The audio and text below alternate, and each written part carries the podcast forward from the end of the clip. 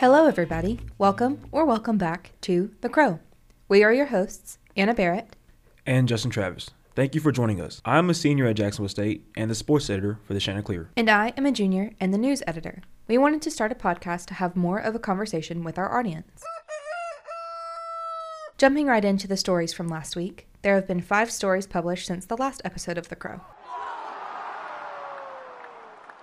At number one, we have Jacksonville State officially releases 2024 football schedule by me. Less than two months after winning their first FBS bowl game in school history, the Jack State Gamecocks announced their complete football schedule for the upcoming season via a social media post on February 1st. The Gamecocks kick off their fall 2024 campaign at Burgess Snow Field on Saturday, August 31st, as they host the Coastal Carolina Chanticleers. Jack State will hit the road and travel to Louisville, Kentucky for their highly anticipated matchup against ACC championship runner-ups and likely top 25 team, the Louisville Cardinals, on Saturday, September 7th. The Gamecocks stay on the road for their next matchup against the Eastern Michigan Eagles on Saturday, September 14th. Jack State will return home on September 21st as they host the Southern Miss Golden Eagles for their homecoming game. Jacksonville State starts their 2024 conference schedule on Friday, October 4th after a short break. The Gamecocks will play in the first of their true conference midweek games on Wednesday, October 9th against the New Mexico State Aggies at Burgess Snow Field. After another break, the Gamecocks will return to action on Wednesday, October 23rd against the Middle Tennessee Blue Raiders in Jacksonville. A week later, on Wednesday, October 30th, Jacksonville State will return to Lynchburg, Virginia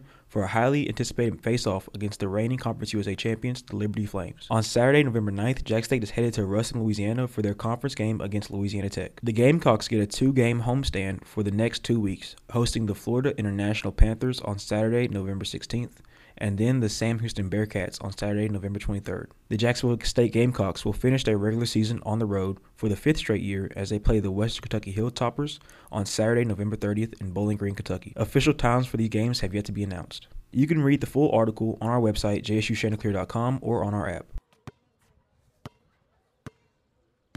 Gamecocks take down the UTEP Miners by correspondent Jalen Scott.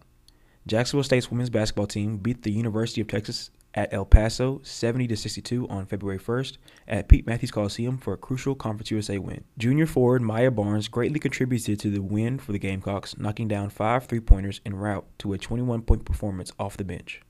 Senior forward Madison McCoy scored the Gamecocks' first seven points of the game and finished the night with 15 points, four steals, and four rebounds. You can read the full story on the Chanticleer website. At number three, we have international students kick off the semester with a bonfire. The International Students Organization held a bonfire event to kick off their semester. President of the organization, Christina DeShirlia, said, I hope it's a place where international and American students can feel comfortable to come here and just be. It's a small organization that reaches so many people. International and domestic students alike enjoyed this event, like American Coda Cooper.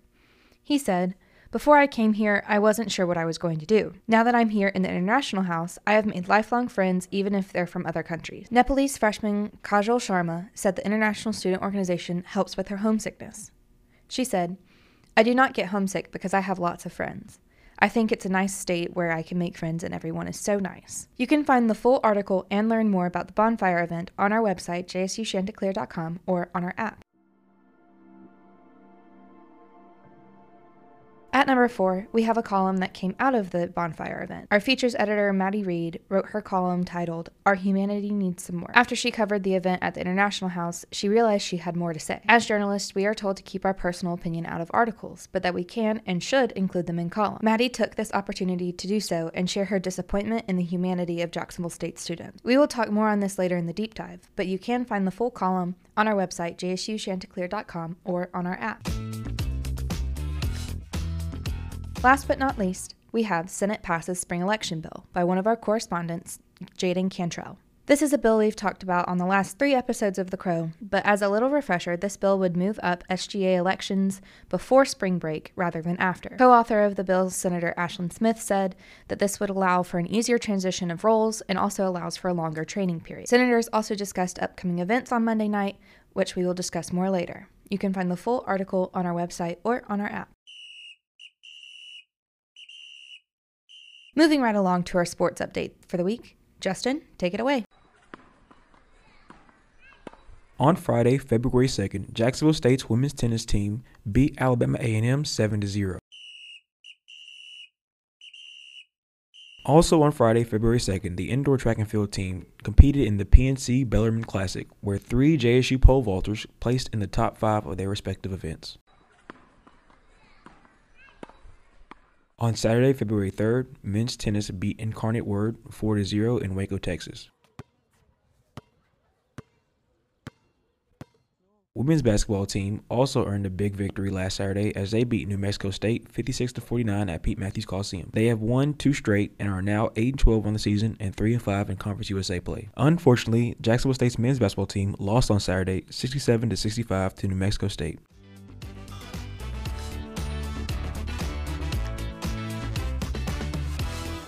Now for the deep dive section. Before we start interviewing our journalists for the week, we want to give you a brief overview of them and what they do for us here at the Chanticleer. Maddie Reed is a junior here at Jacksonville State. She is majoring in communication, broadcasting, and minoring in sports management. Maddie is also the features editor for the Chanticleer. So, Maddie, how did you get the idea to write your column? So, I came up with the idea after talking with the international students for my article on the ISO bonfire.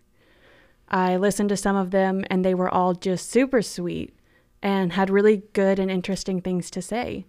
And I remember reading on Yik Yak all of the horrible things people were saying, and I just needed to get it out, basically. It was kind of like a rant, but professionally.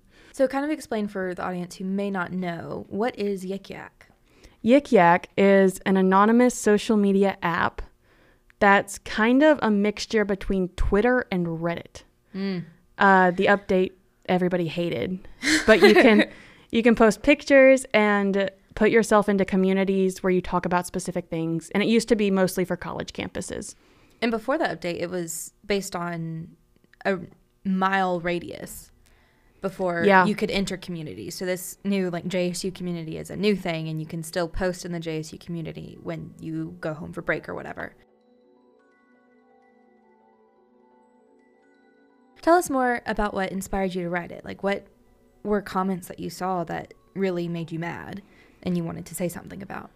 So, I'm not going to repeat anything that I read on Yik Yak. They were deleted for a reason. They were just horrible, racist things that I didn't know people were willing to say about other people. And when I got to the ISO bonfire, I was talking with Kajal and with another man from Nigeria, and they both said that they love it here and they just want to talk to people and want to be friends with us. And it just hurt my heart so much to know that they just want to be included and people were actively pushing them away from our little community here. Kajal, who I was talking to, is a nursing student from Nepal. And I asked her, at the end of the interview, I said, if there's anything you want to know, you want American students to know, what would it be? And she said, talk to us, speak to us. We want to talk to you. And she went on about how she loves American culture and her favorite American foods and all kinds of things that she was just so excited to get to experience. It hurt my heart with her the most because she's from Nepal and most of the comments on Yik Yak were about Nepalese students in particular. Mm. So I know whenever I conduct interviews, it's kind of hard to not show my face when something surprising is said or I'm just genuinely shocked by something. What was your reaction whenever she said that? Most of the time with features writing, I know it's different than news writing. I've learned that if my face encourages them to keep talking, I'm going to make more human faces. So I remember at this point we were both sitting on the ground because she had come down when I fell. And I think when she said that, she wasn't looking at me. But I remember just feeling my heart drop. And so I know my face just fell. And, but as soon as she looked back to me, I was smiling and uh, asking her to continue. And she just kept going on. And I think that if you had looked at me directly, you would have seen that cross my face. But no one other than me and her were there talking. So. So, in your column, you talk about how our humanity just needs to be better. In what ways should our humanity be better? I think that in general, as a community at this school, we have a big tendency to outcast people based on sorority, based on fraternity, based on what sport they play, and if they're an international student. And if you don't fall into one of the categories that people deem quote unquote okay, then you're subject to ridicule and hateful comments by people who think they're anonymous. And just because you're anonymous doesn't mean that it's not going to hurt someone to say that. Mm-hmm. I've been name dropped on Yik Yak, and for me like too. a week, I was terrified. I was like, who hates me? Mm-hmm. So I know in a lesser sense of this how it feels to be targeted like that mm-hmm. and to have things negatively said about you. So we as a community need to do better about treating people with respect, no matter who they are, what they look like, where they're from. And respect doesn't mean you have to like them, it just means that you treat them like a human. Mm-hmm. I have seen those comments, and I was talking with my roommates about it, and like, that's just awful. Mm-hmm. And there may be reasons why Americans don't talk to the international students and why international students right. don't talk to Americans. Maybe there's a language barrier. I mean, there are times when I'm walking down a sidewalk and I mean, I kind of have to step aside, but like that's no big deal, you know? Right. And people making comments about that, that's just not okay. We live in a society where it is no longer okay. It has not been okay in decades to be racist. Yeah. And that's what happened. And that's just awful. And I hate that it still exists. Yeah, I I wrote in my column, I said it's entirely my fault that I don't interact with international students on a even regular basis. And you know, the getting into interviews is really hard when you're just starting out. And I had just gotten to be really good at going up to American students. but when it came time to walk up to those international students, I was like, I don't know what's appropriate in their mm-hmm. culture to ask of them. Yeah. And I remember texting my mom when I was done with the interviews, and I was like, "Mom, I'm shaking because I'm so scared that I offended one of them." Oh. yeah, I I have been in classes with international students, um, and again, it is my own fault that I'm not friends with any of them, and I don't think it's because they're international. I just don't talk to people. Um, I'm not a very social person, which is weird because I am a journalist, but I I talked to a student from Venezuela the other day. His name is Gabriel. He's on the golf team. And I was actually talking to him for a story um, that I'm working on. And he was so nice. I told him the article is going to pertain to mental health. And, you know, that's a rather taboo topic. A lot of people don't want to talk about it. And so whenever I told him that, I was kind of expecting, like, oh, no, not at all. Like, you can't talk to me. Like, that's something that I don't want to share. Very valid. Would have been fine with that. But I told him that it was about mental health, and he was like, Yes, that's perfect. I'll talk to you. Let me know when. Again, it's my own fault that I didn't expect that. And if we all talk to people a little bit more, or a little more open minded, that wouldn't be as much of an issue. Yeah.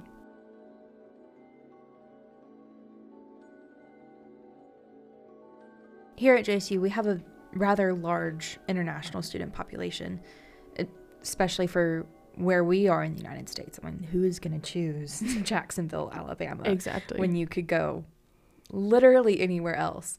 Um, did you talk to any international students at the bonfire that maybe said why they chose here? Yes, I actually spoke to Kajal and Hussein, who's from Nigeria, and they both talked about how wonderful JSU is for international students. Um, Kajal personally said that she had a friend who was planning on studying abroad. She was kind of sort of looking into it. And he told her that JSU has the best opportunities for international students. They have um, honors programs and all these integration things. Mm-hmm. And she told me that JSU is one of the only universities here in the South, as far as I know, that offers international students the opportunity to participate in honor societies. Really? Yes. And Hussein actually talked about how fantastic JSU Ride is Mm. for international students, which I had never thought of. Yeah, that's something that a lot of people complain about. Yeah, but they don't have cars. They may not. Now, obviously, I don't speak two languages, and anyone who can, incredible. So much respect for them. So much respect. I've been through like three years of Spanish, and I probably would offend a Spanish speaking person if I tried to say something. If I had to learn English, I would look at the word yacht and give up. Yeah. So, but he, some, even though they know English, we're not even fluent in mm-hmm. English. So they could look at a, a sign on the road or a building and not really know what that says, but they could tell the JSU app or the JSU driver where they need to go and they can take them there. That's so they don't have to rely on The language barrier. exactly. Wow. hmm That is really cool. I never thought that that would be something that would be so helpful, considering how many complaints I've heard personally of the JSU ride system. Makes me want them to expand it even more. I know. Once I heard that, I was like, wow, maybe we need to do some more with that. Yeah. Is there anything else that you want to say about it or about your column, about the ISO bonfire, your interactions with international students, anything like that? The only thing that I would say is that everyone I spoke to was so nice, no matter Mhm. where they were from. They were all happy for me to be there, happy to include me in everything and make sure that I was having a good time, even though they knew I was there on work. Yeah. they wanted me to have fun. And it's just going there felt like I entered a new world of opportunity that I hadn't seen before. And it was so interesting just to watch all these different cultures and groups of people interact with each other. And I got there, I got there early, but as people started flooding in, the only thought I had was, wow, this feels like the melting pot America was supposed to be Uh huh. and it was it was really cool and people were all talking in their native languages and it it was so cool so Sounds like it would be very overstimulating for a primarily English speaker like you. But I I would have been overwhelmed. But I'm so glad that you went and so glad that you got that experience. And I really hope that our students will be a little more humane and talk to these students and not exclude them. Because that I mean, like you said, America was supposed to be a melting pot. right And we have a big part of that here. And that is so wonderful. And I'm so glad. The International is such an amazing and cool program, just in principle. And I'm so glad that they do these events, that it's not just for the International Student Organization, it's for everybody. and we as americans owe so much of our own culture to different countries around the Mhm. world Very so by excluding other cultures you're excluding part of your own culture that you've created like even Yeah. southern cuisine and as you know non people of color specifically tend to be more racist towards people of color true. hmm And so when you target those demographics, you just kind of throw out everything that's gone on over the years. For Of course. and talking during our deep dive. Yeah, this was a lot of fun.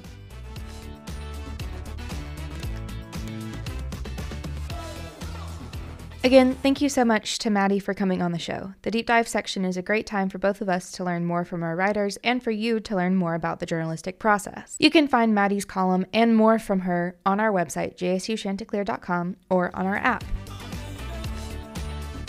As we wrap up this episode, let's talk about what you can look forward to throughout the week and the next episode. On Thursday, the Financial Aid Office will be hosting another FAFSA Day. This time it'll be in Ayers Hall from 10 a.m. to 4 p.m. This is a great opportunity for students who may need help completing the updated FAFSA form. The School of Nursing White Coat Ceremony will be from 3 to 4 p.m. in the Leone Cole Auditorium. That event will be followed by the Nursing Open House from 4:30 to 6 p.m. on the South Campus. Men's basketball team will play Sam Houston and Jacksonville at Pete Mathews Coliseum at 6 p.m. Central Time. The women's basketball team will also play on Thursday at Sam Houston at 6:30 p.m. On Friday, indoor track and field will play in Gainesville, Florida for the Florida Invitational. On Friday, the softball team will kick off their preseason in Columbia, South Carolina as they take on Virginia and South Carolina Gamecocks. On Saturday, February 10th, softball continues their preseason play as they take on UNC Greensboro and the South Carolina Gamecocks again. The women's basketball team will play Western Kentucky on Saturday at 2 p.m. in Bowling Green, Kentucky. The men's basketball team will play West Kentucky at 4 p.m. inside of Pete Mathews Coliseum on Saturday as well. On Sunday, February 11th, JSU's chapter of the NAACP and the Office of Diversity and Inclusion will host the Take Me to Church event in the Leone Cole Auditorium from 1 to 3 p.m. According to the JSU event calendar, this event is to get into the spirit with uplifting musical performances, guest speakers, and presentations, and there will be food and refreshments served. Also on Sunday, the rifle team will compete against Murray State. The women's golf team will compete at the Advanced Golf Partners Collegiate in Palm City, Florida. The softball team will complete their preseason play as they face off against UNC Greensboro one more time on Sunday at 10 a.m. The women's tennis team will play North Alabama in Florence, Alabama at 1 p.m. on Sunday, and the men's tennis team will play at Kennesaw State in Kennesaw, Georgia at 2 p.m. On Monday and Tuesday, the women's golf team will continue to compete in the Advanced Golf Partners Collegiate in Palm City, Florida. Also on Tuesday, there will be another FAFSA day in Ayers Hall from 10 a.m. to 4 p.m. There will also be a college to career workshop based on social media professionalism from 3 to 4 p.m. in the Houston Cole Library. On Wednesday, February 14th, there will be a career walk-in Wednesday from 8:30 to 4 p.m. in the Houston Cole Library. This is a chance for students to see career advisors with no appointment. Wednesday is also Valentine's Day, so happy Valentine's Day to all who celebrate. Thank you all for listening. Just as a reminder, on top of being able to listen to The Crow on our website, you can also listen wherever you get your podcast. The Crow will also be aired on WLJS 91.9 on Thursday mornings at 9. However, there will not be a Friday airing of The Crow this week. We are your hosts, Anna Barrett and Justin Travis. We will meet you back here next week.